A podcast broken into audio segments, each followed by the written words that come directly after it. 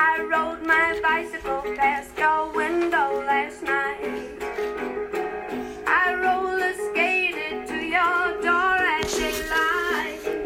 It almost seems like you're avoiding me. Hey, everybody.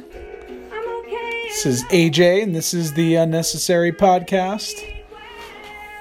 We're listening to Brand New Key by Melanie. You might remember this from the great movie Boogie Nights. So, anyway, we're going to hear a great conversation between me and Lee on the phone. Talk about everything from religion to the economy to feminism to fitness and nutrition. We get some lofts in there, lots of lofts as well. So uh, let's check that out without further ado.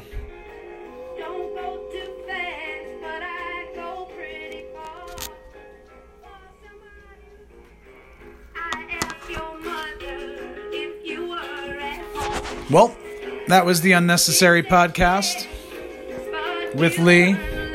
Hope y'all had a good time. And we'll see y'all soon.